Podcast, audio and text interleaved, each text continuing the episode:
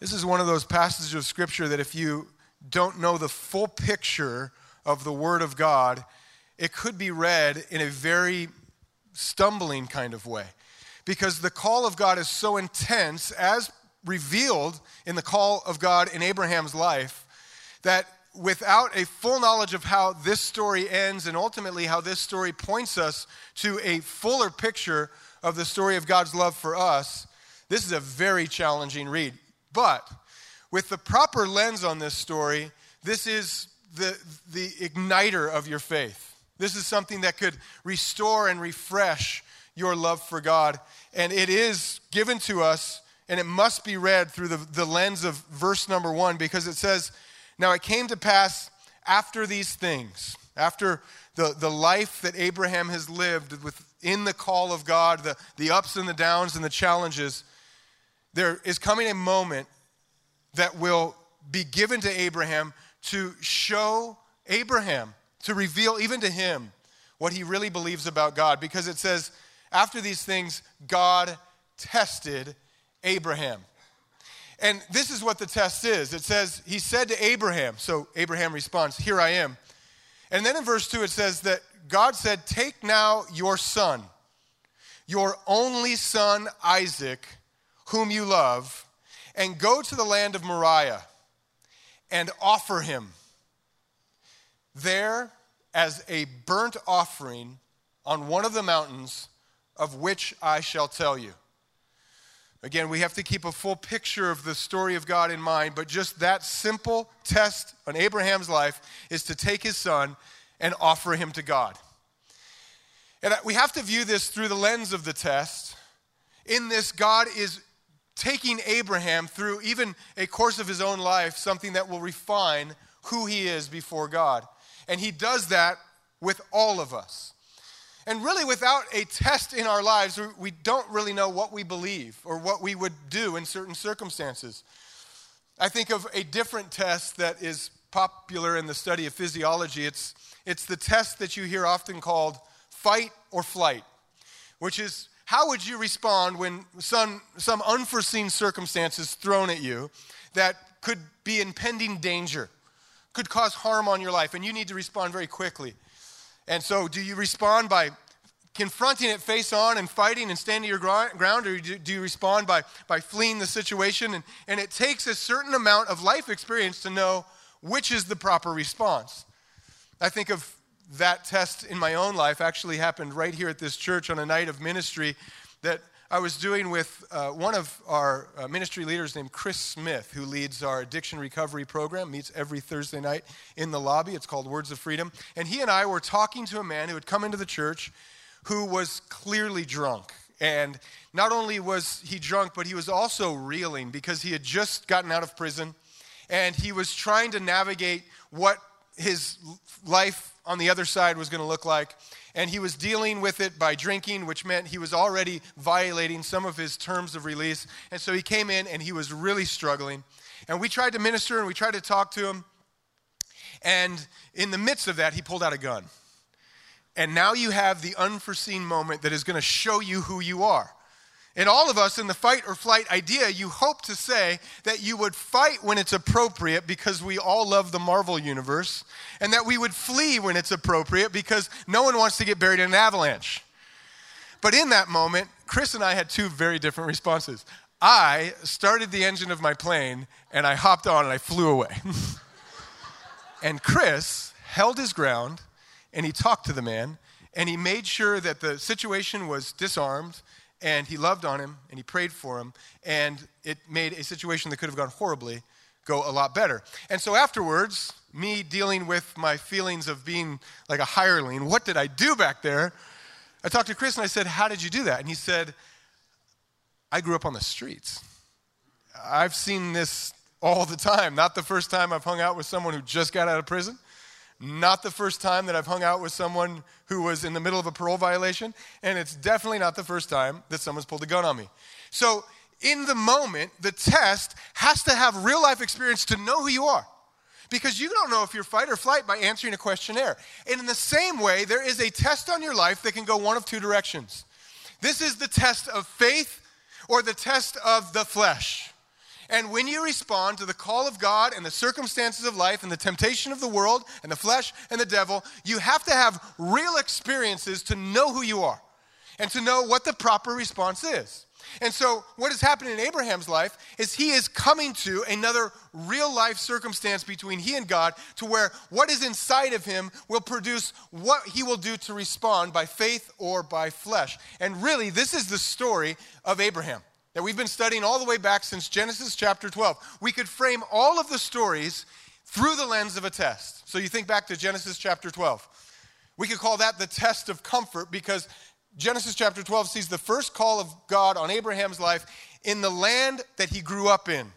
It was the land of Mesopotamia, where there was riches and there was wealth and there was his father's household and there was everything that he knew, from society to religion to culture. And God said, leave it all to a land that I will show you. And where does God take him initially? It takes him to Canaan, which will become the promised land. And it is, at the moment, a famished land. God calls Abraham to live by faith by removing him from comfort, and that's one of the tests. And then we can fast forward to Genesis chapter 13, where we find the test of power, which is one of the tests that all of us will go through, because God calls us to be people who receive him in humility, and he says he rejects the proud. He rejects the powerful in their own strength. And Abraham, going through that test, after he leaves Egypt, after the famine, and he comes back, he's been given as a blessing away from Egypt great wealth in the form of livestock and herdsmen, not only for himself, but also, as we remember from our study, his nephew Lot. So much so that Abraham and Lot begin to grow beyond what the land can handle. And in that moment, there is a test of power, because Abraham has every right to choose for himself the land of plenty. He is Lot's elder. He is the head of the household by which Lot came to the land. And it is his call that brought him to the land, and it's the promise of God that the land was his. And yet, what does he do? In the test of power, he says to Lot, the younger, with no rights, first choice. And we see in the example of Abraham, faith that trusted in God, that rejected the power plays of this world. It's one of the tests that we'll go through. But we continue, because the test of power then turns into the test of wealth. In Genesis chapter 14, it's not long before we realize Lot chose poorly for himself. He chose a land of plenty where there was plenty of water and plenty of green fields for his mini stock. But it was also a land of wickedness, where a land where Sodom would eventually be destroyed for its exceeding wickedness. And because of the wickedness, there was warring in the land. And the king of Sodom was overtaken by other kings in the region. And God used Abraham to rescue Lot. It was a preview to another rescuing that would happen in Genesis chapter 19. And in his rescuing, the king of Sodom, so grateful for Abraham's intervention with all of his mighty men that would come and defeat the other armies, he said, here's your wealth, take it all. And what does Abraham say? I'll take none of it, lest anyone think that I was who I am because of you. I've made a covenant with my God. And so it is, the test of our lives will include an offering of this world to exchange the riches of the glory of God for something that this earth has to offer you. And that's why Jesus says to all of us, don't store yourself up treasures here, because you got rust and you've got moth and you've got thieves that will come in and take them. Store up for yourselves by faith the treasures in heaven. But really, the theme in all of those is the test of patience, because God called Abraham to a land that he would show them, and then promised him a descendant through the seed of his body and his wife Sarah that would bless the nations. That would be a fulfillment of the Genesis 3 promise that the curse would not go on forever, but God would send a deliverer in the seed of the woman, and that seed would start with Abraham. And it would go from his descendants to the blessings of the world, ultimately bringing the Savior of Christ. But it was the test of patience.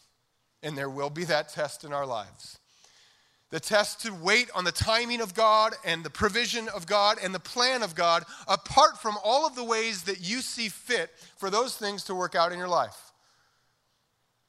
But now we come, and maybe for the purposes of our last view in the life of Abraham, for our Sundays, we come to what could be called the final test or the final exam. This is the one that really defines the outcome of Abraham's life. And this test is true also of your life. In all of the ways your faith will be refined, and God will mature you from glory to glory through the ways that you come to forks in the road between the flesh and the faith that God is calling to you. There is a final exam that will set into place all other answers. And that is the exam that we look at this morning, and we find that again in verse 2. This is the test of devotion. Look what he says to Abraham in verse 2. Now take your son. And lest there be any confusion about which son God is talking about, he says, your son Isaac, whom you love, and go to the land of Moriah and offer him. Whom you love.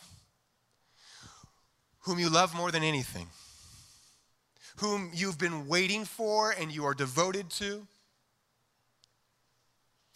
In the book of Genesis, it's always worth noting the first time you see a biblical theme revealed in your journey. And this is the first time in the Bible that we see the word love.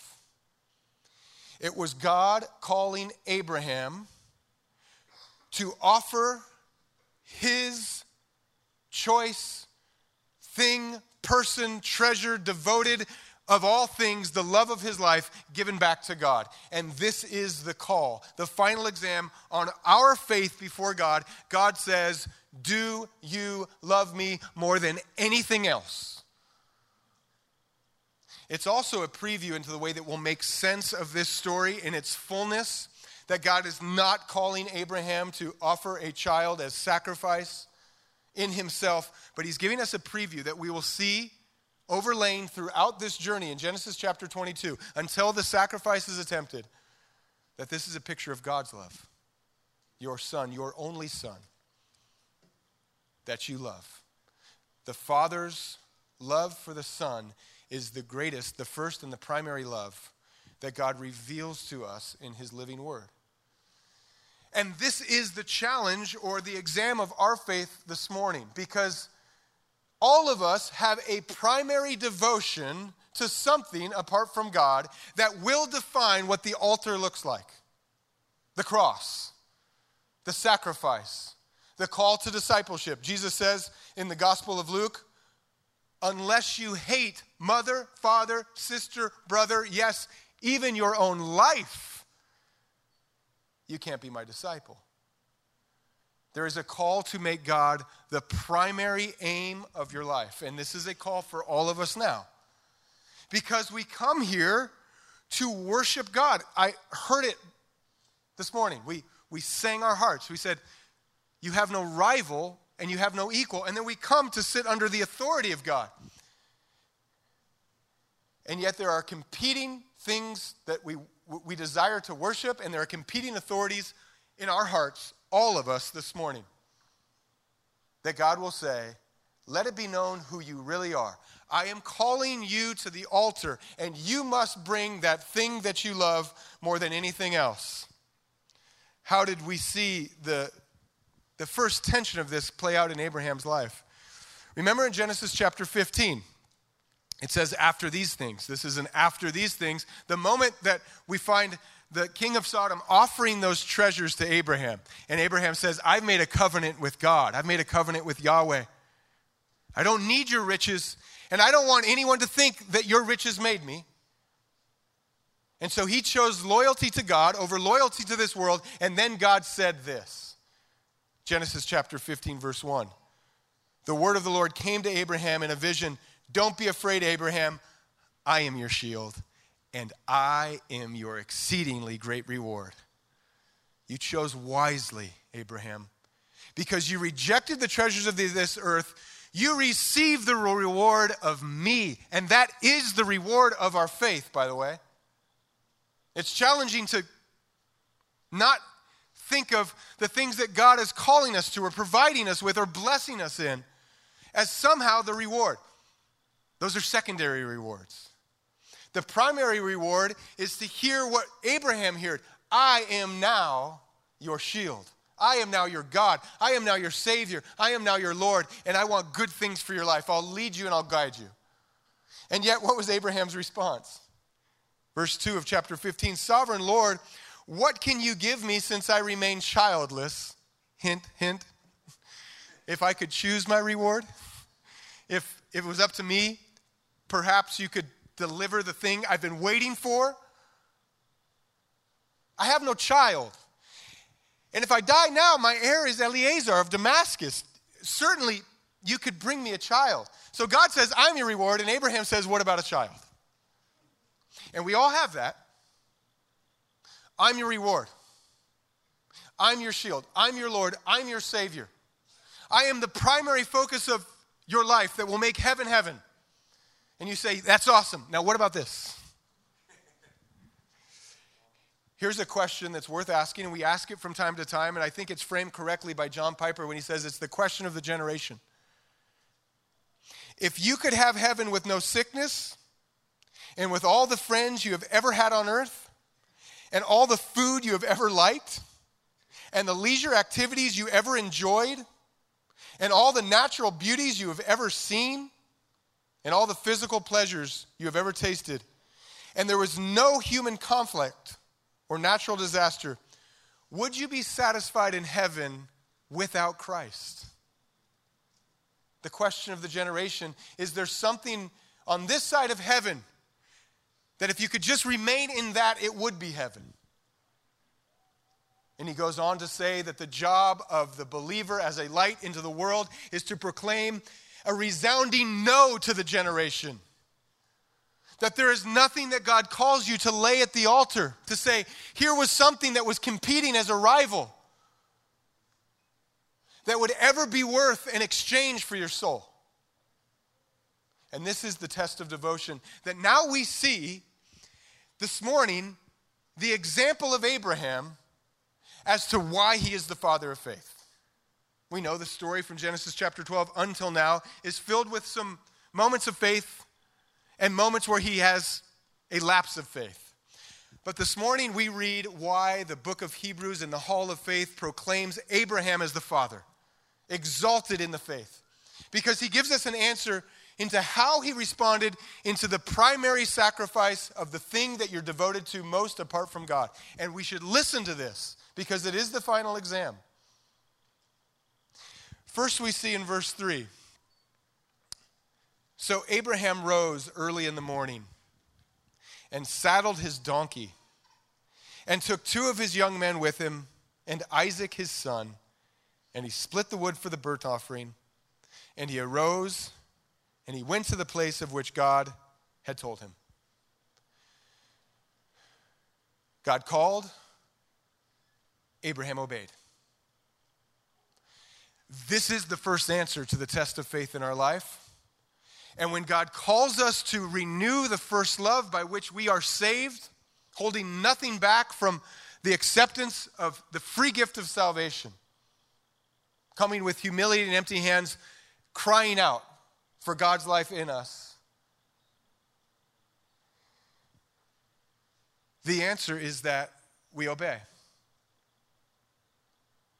Abraham did not delay in his obedience. Don't you love the detail that's given to us in the Word? That he arose early and he got to work in his obedience to do what God called him to do.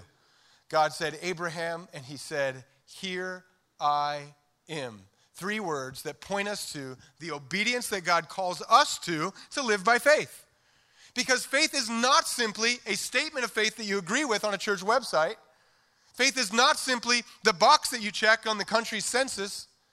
Faith is how you respond to the call with your actual life. And in the journey of learning from the scriptures, the example of men of faith, we also have the example where people lapse in faith. And that's why we get reminded, even in this moment, of that picture of Lot in Sodom and Gomorrah. We studied that weeks ago. God was sending judgment on a wicked city because he is a just God that will not allow evil to continue forever. And before the judgment comes, Abraham, acting as an intercessor, pleads with God, so God sends messengers to say, flee the city. Destruction's coming. To us, he says, flee wickedness. because your sin will find you out, and it will be punished, and it will be death and destruction for your life. And in the call, how do we respond? Well, we see the lack of obedience in Lot. You remember what it says? The angels come as messengers, and it says that they urge Lot and his family to leave the city, and Lot lingered. Isn't that one of the responses of the call to the obedience to God's word this morning? It's funny how your flesh always talks you into the opposite of the obedient call. When God calls you to wait, your flesh says, hurry up. And when God calls you to flee wickedness, to turn from your sin, to repent and be refreshed and restored in his presence, your flesh says, not so fast. But I can assure you this morning that waiting on the call of God and refusing to obey him does not make the call easier. It's kind of like going up a high dive. Have you ever seen this moment where someone goes up a high dive and they get to the edge and they realize that it's so high that they just need a little time to talk themselves into it? So it is the call of God. God calls us to live as fools for Christ, confounding the wise of this world, meaning he doesn't call us to live by the perfect strategies that make sense to the flesh. He calls us to things that don't make sense, but honor him in his glory and to trust in him apart from what we see and understand. And so often, the longer you wait on the high dive, the more likely it is you go down by the stairs. That we've all made that mistake too often. Another example of the antithesis of this, we find in the future story of God as the nation is developed and it goes wayward, like sheep gone astray, a picture of our own waywardness from the faithfulness of God. He raises up prophets to warn his people, to call them to repentance. But not only his people, because one of the prophets' name was Jonah, and Jonah was called to people that were not inside the nation of Israel, the Assyrians in the capital city of Nineveh. And the Assyrians in the days of Jonah, it was very clear, were the stark enemies of God's people. They had wiped out the kingdom of God. They had taken them captive in a cruel and unjust way as a punishment for their waywardness, and the wrath of God revealed that God does judge if you do not obey his call. But what was his response? Where Lot delayed, Jonah fled. And isn't that one of the responses as well? God calls Jonah to Nineveh to preach to the enemies as a picture of the love of God, the gospel of God, that he saves his enemies, that he loves his enemies. And in fact, he calls us to do the same thing, that when the Spirit of God is living in us, we now are ambassadors to the love of God that goes beyond the border of the kingdom. It goes beyond the household of the faith. It crosses the street into the neighbor's household, into the borders beyond your country and your people. And sometimes the command to love your enemy, to be an ambassador for Christ, to represent the glory of God through your good works, that all men would see his glory shining through you. And what do we do? God, if I do that, you'll save them. I'm going the other way. And we flee the presence of God. We flee the commandments of God. He calls us to love people. And we say, surely you couldn't mean them. Which is another example of someone that we see in Scripture as the antithesis of obedience, the flesh overcoming the faith. In Matthew chapter 16, Jesus says to his disciples, "Who do men say that I am?" Peter rightfully answers, "You're the Christ, the King, the one who is coming to set us free." Rightly said Peter, "Upon that rock, your confession, I build my church, and the gates of hell will not overcome." And then he gives a preview into what that's going to look like. The Son of Man, the Christ, will go to Jerusalem to pick up his cross and die and rise again. And now Peter says, "Not so, Lord."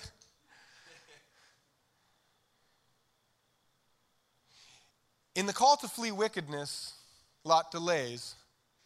In the call to love the enemy, Jonah flees. And in the call to pick up the cross, Peter argues.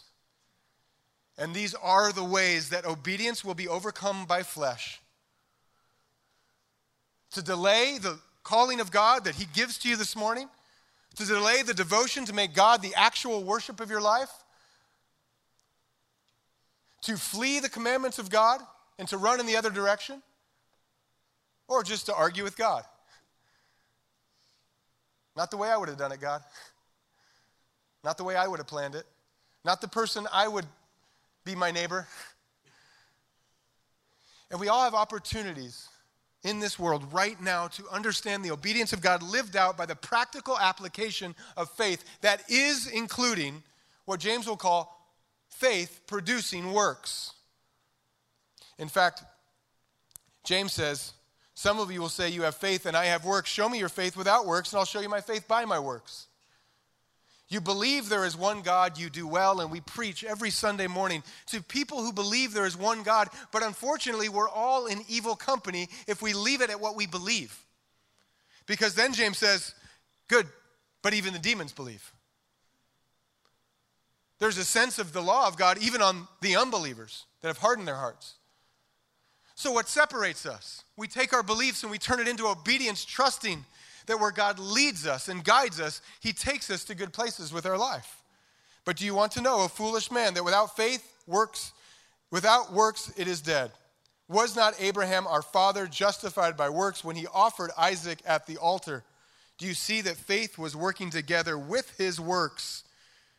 And by his works, by his obedience, his faith was perfected. It came on the other side of the exam with the perfect grade. Now we know how Abraham responds because Abraham answered the call with obedience. Now we come to another response of Abraham in verse 4. It says, then the third day, Abraham lifted his eyes and saw the place afar off. And Abraham said to his young men, stay here with the donkey, and the lad and I will go yonder and worship, and we will come back to you. A man of faith that we must look at and ponder what he said in a moment where Abraham didn't fully know what was going to happen, but he did know the result. He said, we are going to worship. We're going to the altar, not by a burdensome commitment to obey because of religion, but because in the altar of sacrifice of devotion to make God prime in our life, we are worshiping the Lord and we will return together. But Abraham is faced with a problem that many of us feel. And that problem is when the promise of God seems to contradict the command of God or the circumstance that God has surrounded you with your life. Here's how Alexander McLaren says it in his commentary on the book of Genesis. What a cruel position to have God's command and God's promise apparently in diametrical opposition. But faith loosened even the seemingly impossible tangle of contradiction and felt that to obey was for man and to keep the promise was for God. To obey is for man and to keep the promise is for God. And isn't it funny how the flesh comes in, the natural man, our ideas and our wisdom and our plans apart from God comes and tries to do the opposite of both of those things. The flesh says, don't obey. You should delay or argue or flee. And then it says, and as for the promises of God to find life and peace of salvation and relationship with God, you fulfill the promise yourself. And that's why we find a somewhat confusing statement in the beginning of this chapter when God calls to the altar of devotion Abraham to bring Isaac, his only son. His only son. We've been studying. There was that whole Hagar saga, remember, where Hagar was an answer somehow meeting God in the promises. For the flesh says it is for you not to obey, for you to fulfill the promise. And Hagar was the tool of the flesh that delivered Ishmael. No mention of Ishmael in Genesis chapter 22. What does God recognize? He recognizes the son of the promise. And when we study Ishmael, we study again with the lens of an allegory that says Hagar was a picture of the law and self-fulfilling righteousness, and her son was the son of a slave woman, The law is a slave, and the son of the slave woman had to be cast away, and now God recognizes it no more. Let it be a warning to all of us that God does not recognize the work of the flesh. Where we take over the promises of God to fulfill them on our own account, there's no record of it in the economy of God. I don't see Ishmael when I call you to sacrifice your devoted son. And Matthew chapter 7, which we'll study in the Summer on the Mount, it's waiting for us. It's the reminder to us, the people of God's kingdom now, that Jesus sees no record of the flesh. Because there are those that will come to Jesus on that day that said, look at the works that we did.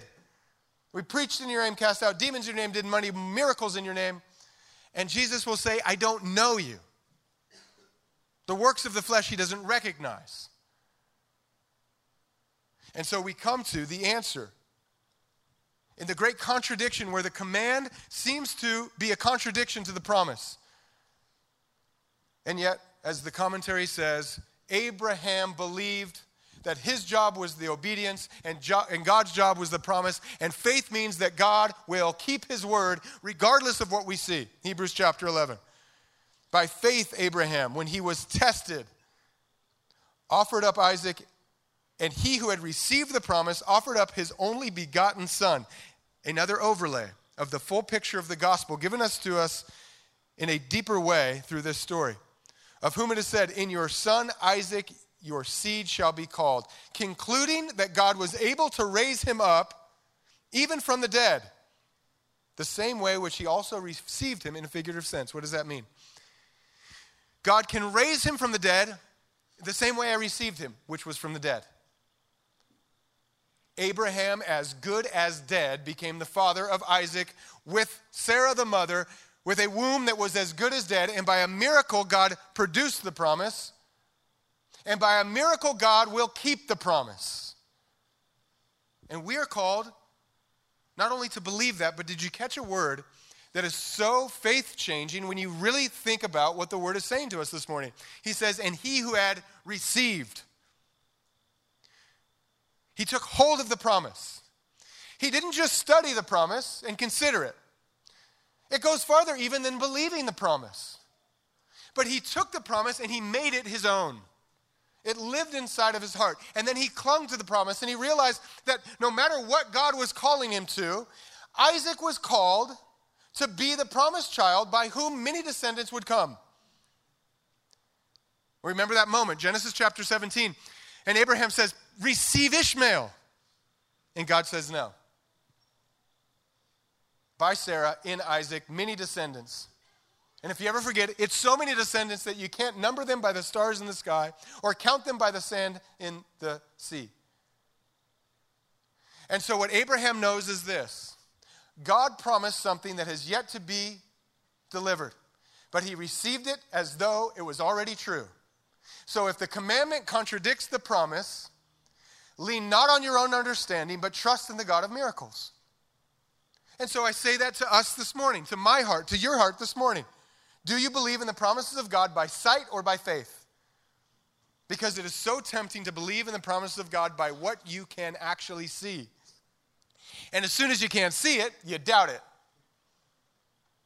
How is this all going to work out, Lord? I don't see it. Abraham didn't know how God would deliver, but he knew that he would. And it is so. Let me give you some promises that are true for everyone who believes in the same God of Abraham and Isaac and Jacob this morning. We already read one of the promises, which is crucial to your faith. As an overlay of this story, we get a fulfillment, a full picture, dimly lit now, fully lit in the Gospels.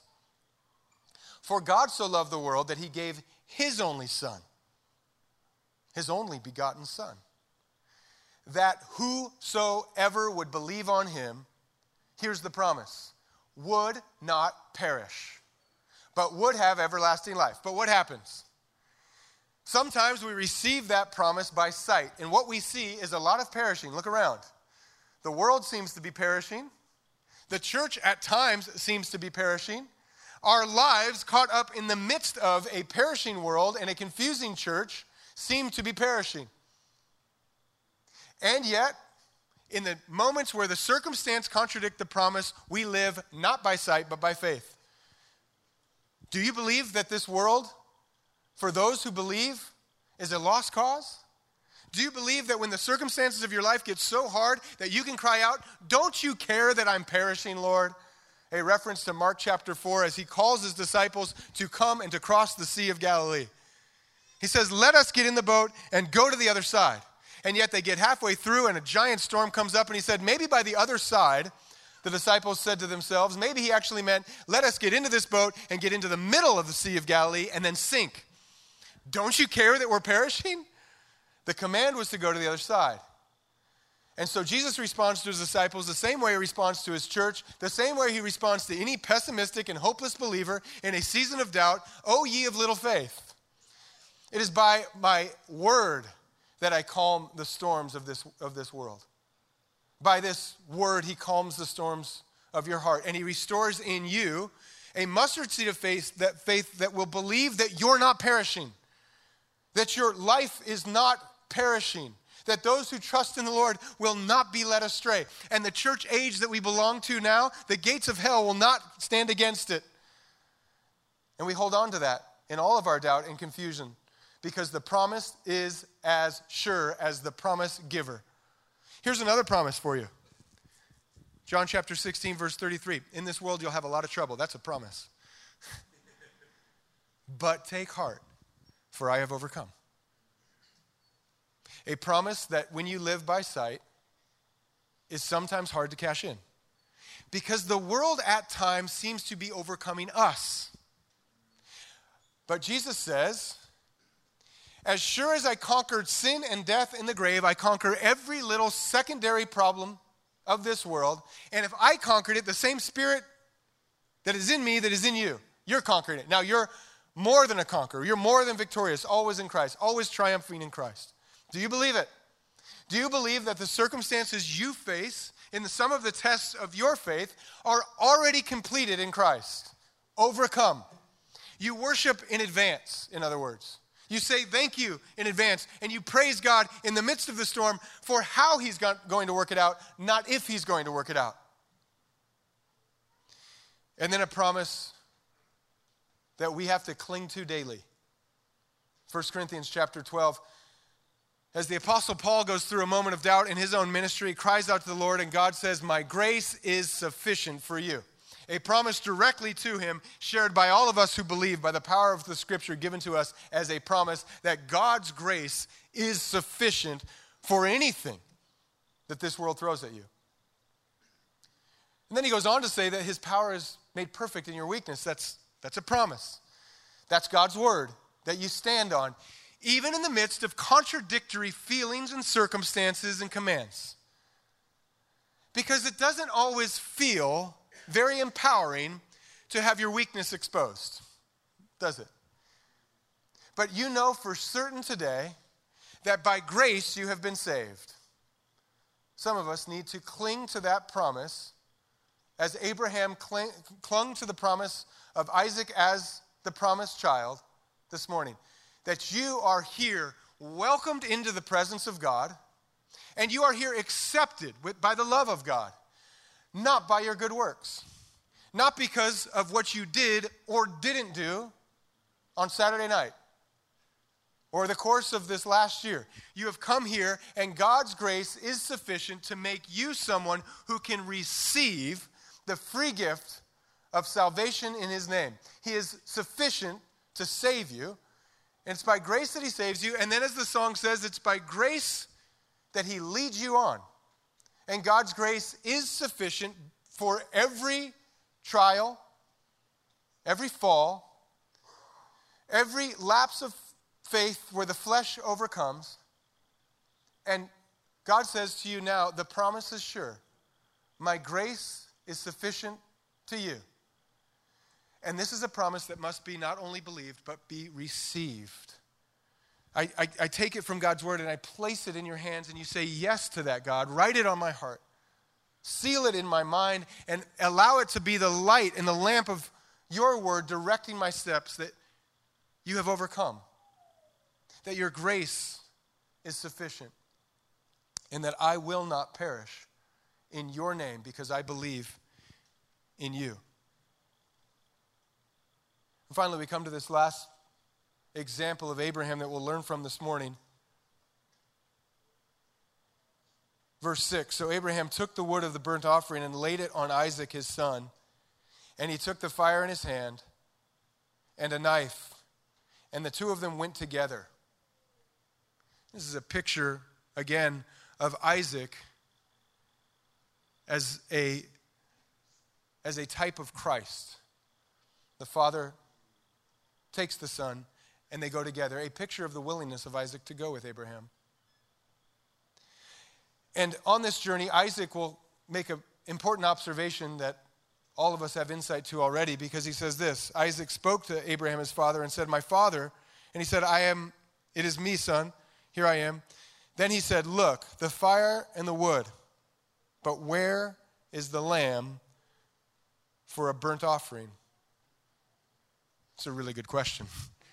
From Isaac's point of view, he sees everything laid out. He follows his father faithfully. And he realizes on this three-day journey, which is reminiscent of another three-day journey, he realizes there was something missing from the picture, and he says, "Where's the lamb?" And now Abraham, by faith, gives us something that we cling to in our desire for our lives to be pleasing to God, which means we're living by faith. Abraham says to him, "My son, God will provide himself the lamb for a burnt offering." So the two of them went together. Not only did Abraham receive the promise and hold it in his heart, but he also believed in the provision. God will provide. God will do something. He will intervene. He will bring himself into the picture. I believe in the goodness of God. Even in the commandments of God are challenging and hard and difficult. I believe that God will provide himself a way of escape. That we don't put our own lives on the altar. And there's nothing that we put on the altar that God doesn't have a way to increase the value of in our lives. And so it says, then they came to the place of which God had told him. And Abraham built an altar there and placed the wood in order. And he bound Isaac his son and laid him on the altar upon the wood. In this, there's no allegory that perfectly explains the gospel. And as much as Isaac can be seen as a picture of a willing son that comes and offers himself. He walks with Abraham. He accepts the answer that Abraham gives. Some commentators say that Isaac was too advanced in his youth, maybe 27 years old at this point, and Abraham way too old for there not to be a willingness. And we see the willingness of Christ to the Father. "Nevertheless, your will be done." He lays down his life and has the power to pick it up. But also in Isaac, I see the call for all of us to pick up the cross. Every one of us carrying the wood of the altar daily to lay down our lives for Christ. And in the picture before us now, we see our version of Isaac, because it says, then Abraham bound him. Because as willing as we are to receive the call and to pray for the faith to live it out in obedience, to receive the promise and believe in the provision, Romans chapter 12 says that it is our reasonable service to God to give our bodies as living sacrifices. Whatever you want, Lord, whatever in my life I can sacrifice to you, I bring myself to the altar. But the problem with living sacrifices is that we have a tendency to crawl off the altar, don't we? Wayward in our devotion, wayward in our desire to actually live it out, and we also, may we be bound to the altar. Bound by the word of God that is preached, that is read, that is received by faith, that as we go wayward like sheep that go astray, God's word comes and brings correction. Those who love knowledge love correction. And as we commit to follow Jesus, we take part in the community life that brings the binding, the ropes of the community of God to our life. And in our worship, we come once again, time and time again, to lay our crowns and our idols and our burdens at the foot of the cross every week. Bind me once again to you, Lord. Your grace is sufficient to bind me to you. That's why I love this hymn. Come thou fount. Oh, to grace, how great a debtor daily I am constrained to be. Let thy goodness like a fetter bind my wandering heart to thee. I'm prone to wander, Lord, I feel it, prone to leave the God I love. Here's my heart. Take and seal it. Seal it for thy courts above. Believers, may we be bound to the altar. May the flesh be crucified daily for anything that would offer a way off the altar to the idols of this world, the provisions of this world. And then to see the gospel in all of this as we do this, it brings light to the glory of God's love, because he called Abraham to stand a test. But it would only be a test. It would only be a preview of a father's love that would not be held back. Abraham stretched out his hand and took the knife to slay his son, but the angel of the Lord called to him from heaven and said, Abraham, Abraham. So he said, Here I am. When we respond, here I am, to the call of God, we can respond, here I am, to the provisions of God. Amen? And he said, don't lay a hand on the lad or do anything, for now I know that you fear God, since you have not withheld your son, your only son, from me. And then Abraham lifted his eyes and looked, and there beside him was a ram caught in a thicket by thorns. So Abraham went and took the ram and offered it for a burnt offering instead of his son. The offering continued. He didn't call it off. The substitution still had to be made, but God provided a ram. Isaac said, where's the lamb? God provided a ram, lest we be confused about what this fully meant. Abraham will go on to call this mountain the place where God provides, and this is the very mountain that Christ was crucified. The lamb was replaced by a ram because the ram was only temporary. The sacrificial system that awaited the coming of Christ was only temporary. And then came the Lamb of God, worthy to take away the sin of the world. Will you receive the promised Lamb? And will you believe in his provision for your life? That his grace is sufficient. And the promised land went to the cross so that you wouldn't have to. And he exchanged his righteousness for your unrighteousness. And then he made you sons and daughters of the Father that so loved the world. That is the gospel fully realized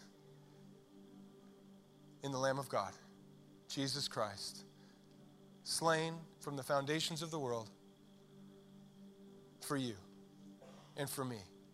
And anyone who believes is now a promised son or daughter. For those of us who believe, may we seal all of this with the binding of the cords of worship, to make a devotion of God once again, to say, God, take it all. Whatever my most coveted possession on this earth is, I now lay it on the altar of worship, and I trust that you are better. I trust that a life in you is better.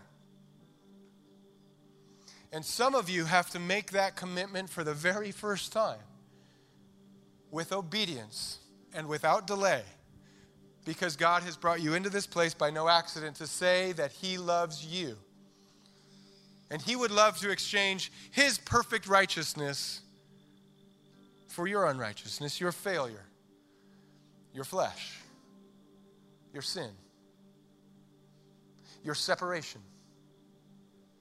And by faith, without delay, without arguing, without running, you say, here I am, Lord. Let's stand and worship.